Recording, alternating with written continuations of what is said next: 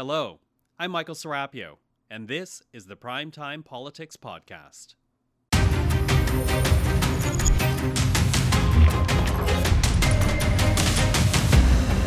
Tonight on Primetime Politics, the impact of closing Roxham Road. This will only drive persecuted asylum seekers on a more dangerous pathway. With that and all irregular border crossings now closed as a means of seeking refuge, what will it mean for the thousands of migrants who believed Canada would be more humane? Coming up, we'll speak to members of Parliament about the decision and whether or not it was the correct one. Also, no new taxes. We have continued to grow the economy in meaningful ways for everyone. Getting ready for tomorrow's federal budget. What are the priorities for Canadians across the country? Do they match what the Trudeau Liberals already say they'll prioritize? We'll speak to polls analyst Eric Grenier. And delays in decisions usually bring out increased costs. We'll talk with Canada's Auditor General about her first four reports for 2023. Things looking good in the renovation of Parliament Hill, but some serious questions about global affairs and gender equity. This is Primetime Politics.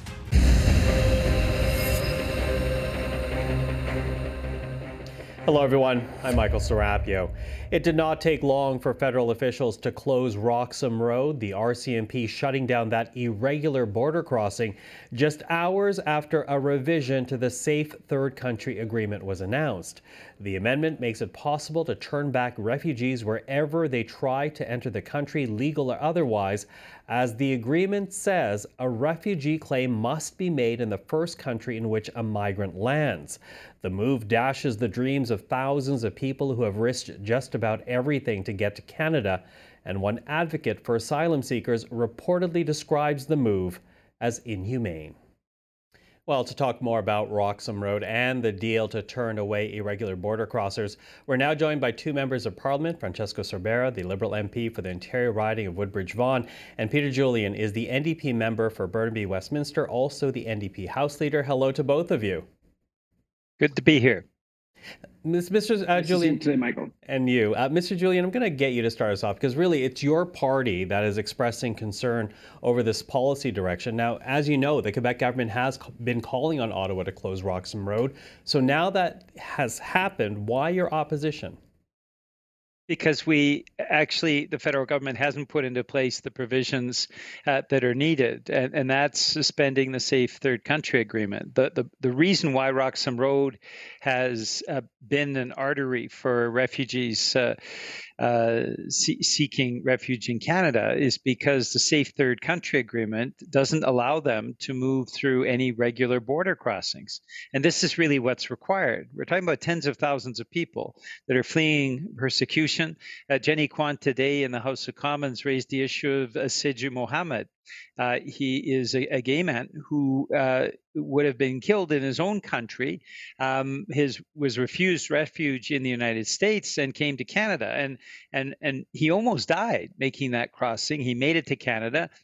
And of course, ultimately, his refugee claim was completely valid and he was accepted in Canada. But we're not allowing, the Trudeau government is not allowing for the regular border crossings that will allow people to apply for the status of refugee. And so closing Roxham Road basically doesn't allow for the kind of provision that is so important.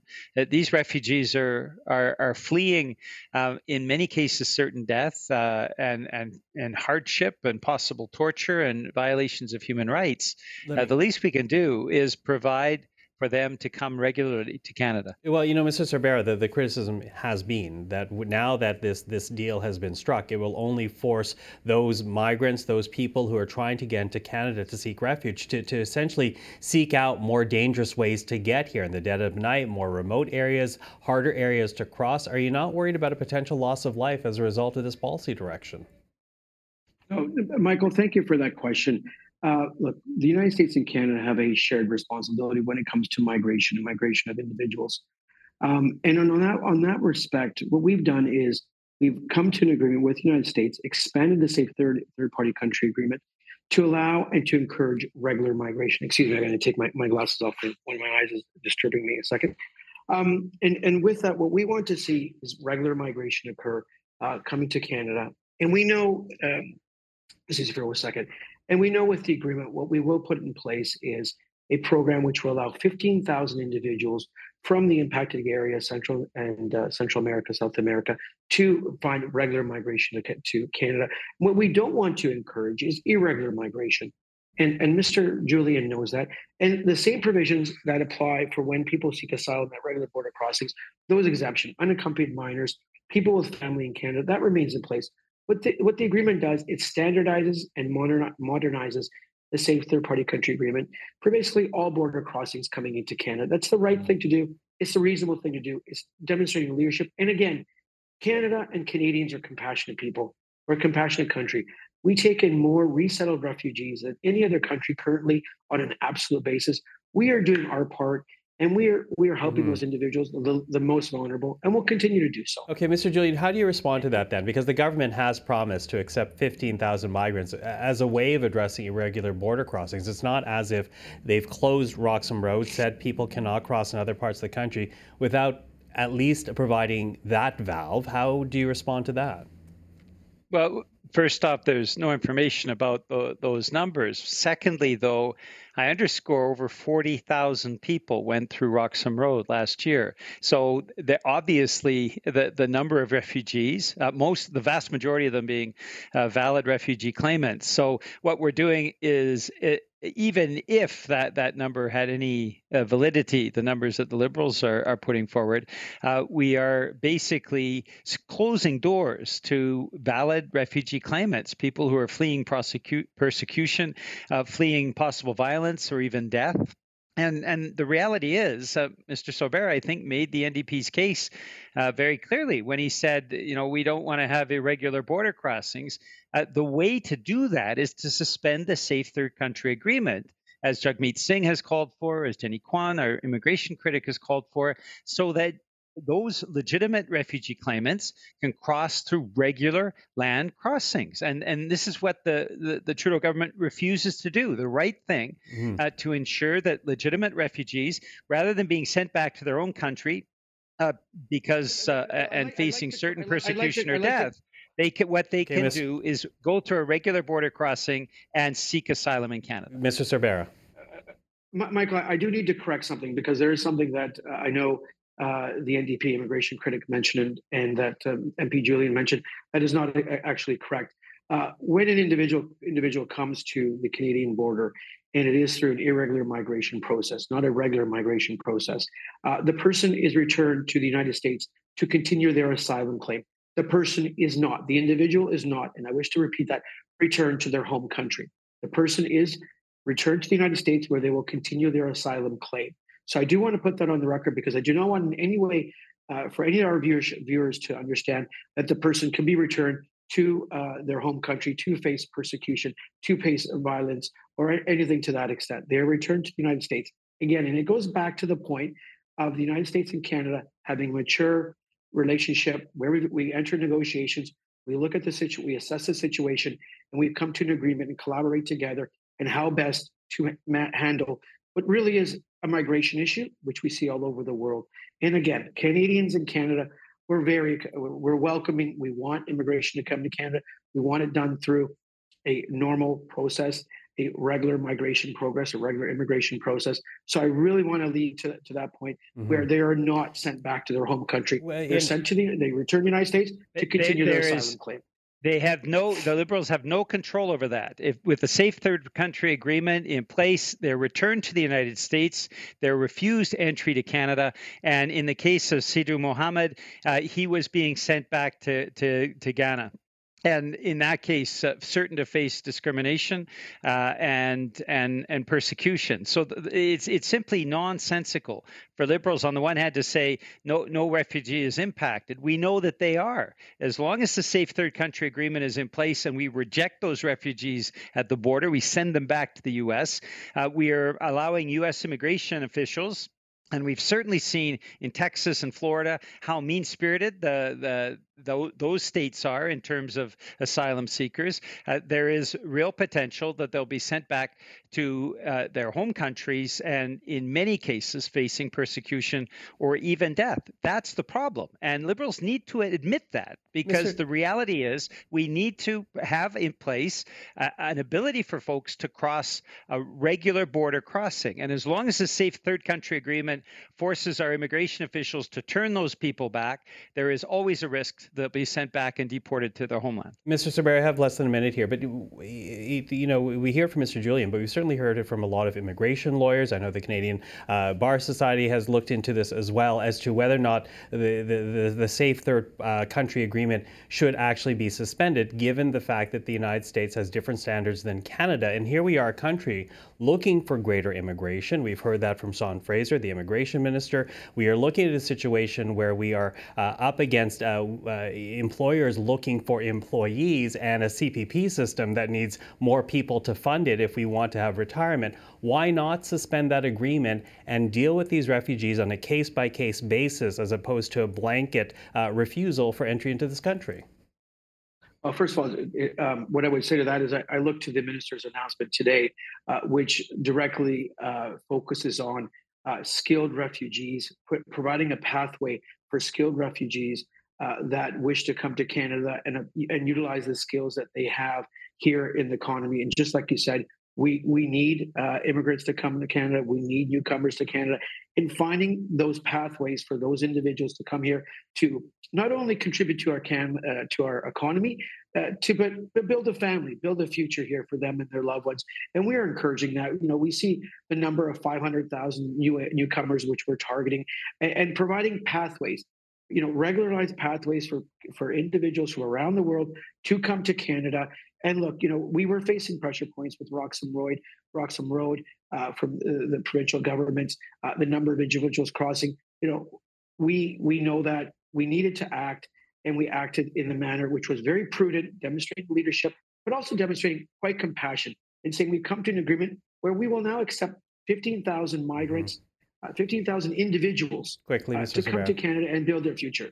And I think that is the prudent thing to do, and that's the right thing to do. Okay. There's nothing compassionate about sending people back and turning them away at the border, and that's what the Liberals are doing. Okay. That is where we end our discussion. I do want to thank both of you for joining us today. And Francesco Sorbara, thank you for even pushing through as you're having the eye issue there. So thank you very much for that, Francesco Vera. Thank you, Peter Julian. And just a note for everybody at home who are wondering, we did invite the Conservatives to take part in tonight's conversation. To the federal budget now, which will be tabled by the finance minister tomorrow, though the issue was top of mind for Conservatives today. Please raise taxes on paychecks, raise taxes on gas, raise taxes on home heating, raise taxes on food, raise taxes on small businesses. And what does he want to do this Saturday? He wants to raise taxes again. Mr. Speaker, inflation is at a 40-year high after 8 years of this Prime Minister. Canadians cannot afford to eat, heat, and house themselves. Will he show a little bit of restraint and commit in tomorrow's budget to no new taxes? The Right Honourable Prime Minister. Mr. Speaker, we've demonstrated every step of the way that we're there to support workers, that we're there to support Canadians, and that's exactly what we've done. When we lowered the small business taxes to record levels and even allowed larger growth from small business while continuing to benefit from those. We've continued to step up on supports for workers, continued to step up on supports for families, and that has created both economic growth that has benefited everyone, as opposed to the trickle-down that the Conservatives still push with tax breaks for the wealthiest, as we have continued to grow the economy in meaningful ways for everyone. You're here. With more, we're now joined by polls analyst Eric Grenier, author and publisher of The Writ. Eric, nice to see you. Good to be here. So listen, as we look ahead to tomorrow's federal budget, how important will the budget actually be for shoring up or improving government numbers right now? Well, I think the first thing is recognize that while the budget is a huge story here in Ottawa, it's not always a big story for all of Canadians. And so getting Canadians to really pay attention to individual measures in a budget can be very, very difficult. The Liberals have tested before trying to see how much recognition there was of some of their individual measures and have found very low numbers. So it is more about the big picture when it comes to that political messaging. It is an opportunity to reset the narratives for the Liberals because they do have an issue. There was polling that was done by Abacus Data that was released today, and it found that 23% of Canadians agree that the Liberals have a plan for economic growth going forward, but 42% do not agree that the Liberals have a plan going forward. So there is a bit of an issue there where for a lot of Canadians, they do not see that this government has a long-term plan. So this is a chance to reset that narrative and try to pass that message that overall, the Liberals have the economy, under control. Now, how much of that has to do with the economic choppy waters that we're facing ahead of us, as well as the fact that Canadians are struggling with the price of everything still? It's still a huge deal because when you look at all of the polling, it does show that cost of living, particularly related to inflation, is the top of mind concern for Canadians. So anything that looks like it is going to help Canadians meet the bottom line, balance their own books by the end of the week, by the end of the month, is going to be something that's really important. If you think about some of the issues that the Liberals have had a lot more success getting some traction on, it would be things like childcare, funding for healthcare. These are the kinds of things that might cost a lot of money, but they can impact people's lives on a day-to-day basis. So I think that is probably what the best focus for the Liberals is politically. There's been talk about whether there'll be more funding for dental care. Again, the kind of thing that people will see a direct impact on their lives. I think that is something that the Liberals probably really need because that is the biggest concern right now for Canadians. Well, it's interesting when you track the messaging around the budget that will come out tomorrow. We were initially getting the message from the Finance Minister, the Deputy Prime Minister, Christopher Freeland, that there wasn't a lot of wiggle room economically, financially for the government. But then we were getting the messaging that the buckets would be things like healthcare and the environment, and now more affordability issues. At least some, I guess, trial balloons are being put out there for people to signal to people that they are listening on that message. Is that exactly what Canadians want to hear right now? I do think that would be the case because when you see what the top issues are for Canadians, what their priorities are for the budget, Ipsos just had some numbers out this morning. The top three issues were issues related to the cost of living and inflation, reducing taxes, and spending on healthcare. So these are all things that cost money or reduce the government's ability to take money in. So a priority right now isn't trying to balance the budget, trying to reduce the deficit. In that same polling by Ipsos, only around 15%, 17% either wanted to see reduction in government spending or a reduction in the deficit. So for Canadians, while there is a lot of focus on whether the budget will be balanced, how big the deficit will be, I think in the end, it is primarily more about what the budget is going to give individual Canadians and less so about the direction that the country's fiscal situation is heading in. While that might be a big concern and might actually be one of the more important issues, for the average Canadian, that is not really a top-of-mind thing. So obviously the budget was written a long time before tomorrow, and people have been putting their minds to this for quite some time ahead of its actual delivery in Parliament. But how much leeway does that give the Liberals then? They haven't really been focused on balancing the budget. They haven't really been giving great signals that they would stop spending. How much leeway does that give them to actually follow that direction? Is that a lot of leeway or just a little bit?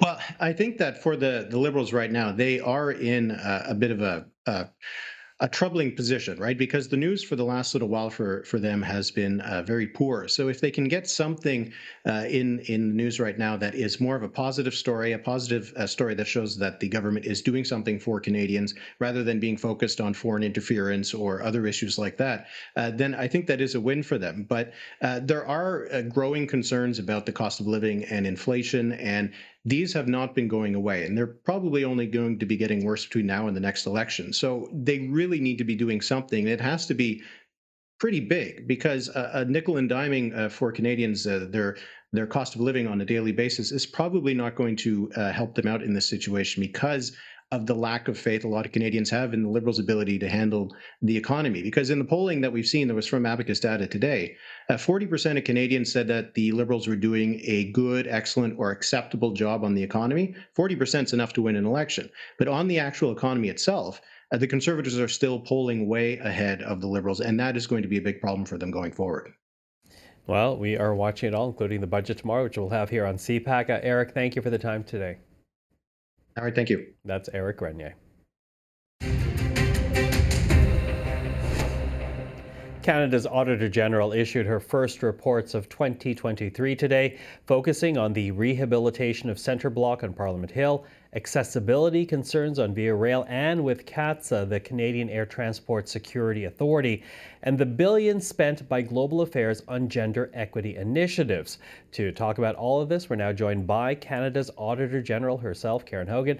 Ms. Hogan, really nice to see you, and in person this time. I know, it's nice to see you in person. Yeah, nice seeing you in person. So a number of reports here, and let's do something different. Let's begin with, I guess, really the report that has some good news in it, and this has to do with the rehabilitation of Centre Block, because perhaps surprising for many people to hear, roughly $4 to $5 billion project, but you say that the costs and schedule looking good, although there are still some concerns. Mm-hmm. So it's really early on in the project phase, and we looked at Public Service and Procurement Canada and how they were managing the project so far. So right now it's been about design, finding out user needs, and site preparation. So through that process, they've been able to really use flexible approaches to deal with what I would say is a persistent issue with timely decision making. We actually saw some decisions, example, for the East Courtyard that took almost 2 years to be taken. And so we recommended that they need to have a streamlined decision making process in order to keep things on track now that they're going into the heavy lifting construction phase of things. Okay, good news so far, looking towards the future, I guess, best way to put that. Let's move on now too, because when we talk about concern, there is concern regarding both VIA and CATSA, which is of course the border security agency, in that they have tried to address accessibility issues with their respective workplaces. But you say, despite those efforts, they're still falling short. So we looked at Via Rail and the federal organization that does security clearance in the airports. Mm-hmm. And they have made some progress towards meeting the accessibility requirements of Canada's Accessibility Act, but much remains to be done, and I would put it into three buckets. The first being websites, accessibility of websites. Most people traveling start their journey there, and we saw some issues with websites. The second would be about certain levels of staff not taking the mandatory required training on accessibility. And then finally, the last would be better use of complaint data to really just sort of sit back and look at some of the systemic issues to try and identify more barriers to make transportation more accessible. Now, the complaint data, is that incomplete, or are they classifying things differently that's hard to actually measure the progress they may or may not be making? Well, I would highlight two issues with the complaint data. The first, when you look at VIA and CATSA, I would say that they're really just trying to deal with someone's complaint instead of sitting back and analyzing the data and finding out if there's some systemic continuous problems that are happening. But when it comes to the Canadian Transportation Authority, which is the federal organization that oversees and enforces the regulations, they don't have access to a lot of the complaint data because it's maintained by, for example, airlines. So they need to have better access to that so that they can actually deal with issues. And we saw some differences there between Canada and the United States, where better monitoring and enforcement could be seen here in Canada. And I think what was troubling, and in your report, it actually cites a StatsCan study that says the majority of people with disabilities still experience barriers when they try to travel. Absolutely. We cite a lot of statistics from Statistics Canada in this report, and one of the most common issues that individuals with disabilities complain about is the website. And so really improving accessibility is a great place to start to make things better for people traveling with disabilities or people accompanying them. Mm-hmm. Now, another report, it actually deals with Global Affairs, $3.5 billion invested by Global Affairs to low and middle income countries to try to improve the outcome for women and girls. And you say, despite all that money, there's really no telling how much progress has been made as a result of those dollars. How is that possible? Well, here we looked at Global Affairs Canada, and they manage international assistance. It's $3.5 billion a year. We looked over a 5-year period, which is almost $17.5 billion. And they were unable to show us how that investment improved the lives of women and girls in low to middle income countries. And I would say it's two things that we saw. really significant weaknesses with their information management systems to storing, tracking, and using information for decision making. But more importantly, they hadn't set themselves up to look at long-term outcomes. They really just measure sort of output. So for example, if we saw a program about making schools more welcoming for young girls, and by building individual bathrooms for girls. And what we saw is they could tell us how many bathrooms were built, but not whether or not girls stayed in school or came to school. So really the long-term goal not being able to tell us if it had been met. Mm-hmm. Which I guess would be concerning for many Canadians, because I think most Canadians can get behind this effort to improve the lives of women and girls around the world, but they're hoping that their dollars actually something comes out of that investment. Yeah, so we saw things coming out of it, but really it's the long-term objective, right, mm-hmm, of making mm-hmm. the lives of women and girls better. If you don't set yourself up at the outset of the design of a program to gather the data that you need, then you'll never be able to show those long-term outcomes, even if they're hard to demonstrate. Mm-hmm. Okay, and then one last report here, and this had to do with connectivity in rural and remote areas. Now, your report notes the fact that things have gotten better, but there are still quality and affordability concerns that have not been addressed in the way the government assesses the progress here? Yeah, so this is the second time we looked at connectivity in rural and remote regions, and we saw progress from 2018 across the country. But we concluded that the digital divide persists. What we found was actually 4 out of 10 households in rural and remote areas don't have access to high-speed internet. And that grows to 6 out of 10 households on First Nations reserves. I would highlight when you talk about affordability and quality, we saw that the government tracks some aspects of it, but not all aspects. So when it comes to affordability, they look at the price of services and do a comparison, but they don't look at the link to household income. And in my mind, that's missing half the story. If you can get internet to rural and remote communities, but if it's unaffordable for households, then they're not going to pick it up and they won't be any more connected than they are today. And the major concern here is the very fact that you say it in your report. This is now a basic, or rather an essential service for Canadians. I think it's really fundamental, and it was accelerated over the pandemic.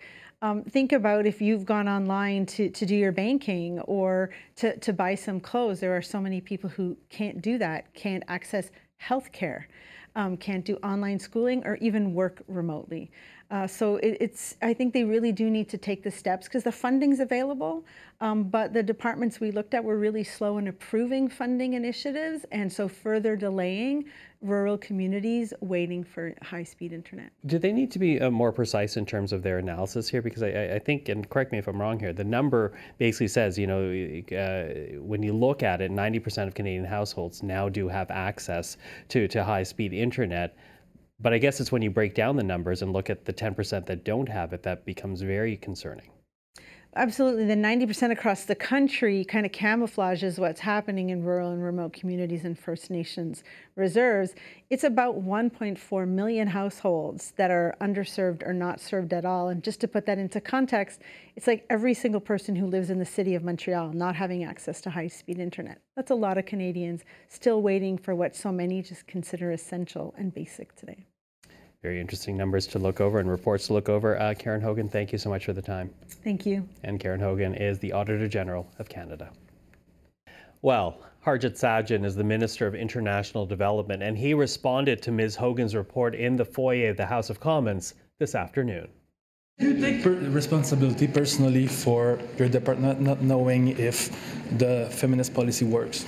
Well, first of all, when I was briefed on the Auditor General's report in terms of the work that is being done, I have visited a lot of the projects and spoken with a lot of the organizations that actually are delivering the projects to see firsthand what are the actual results, what are the outcomes.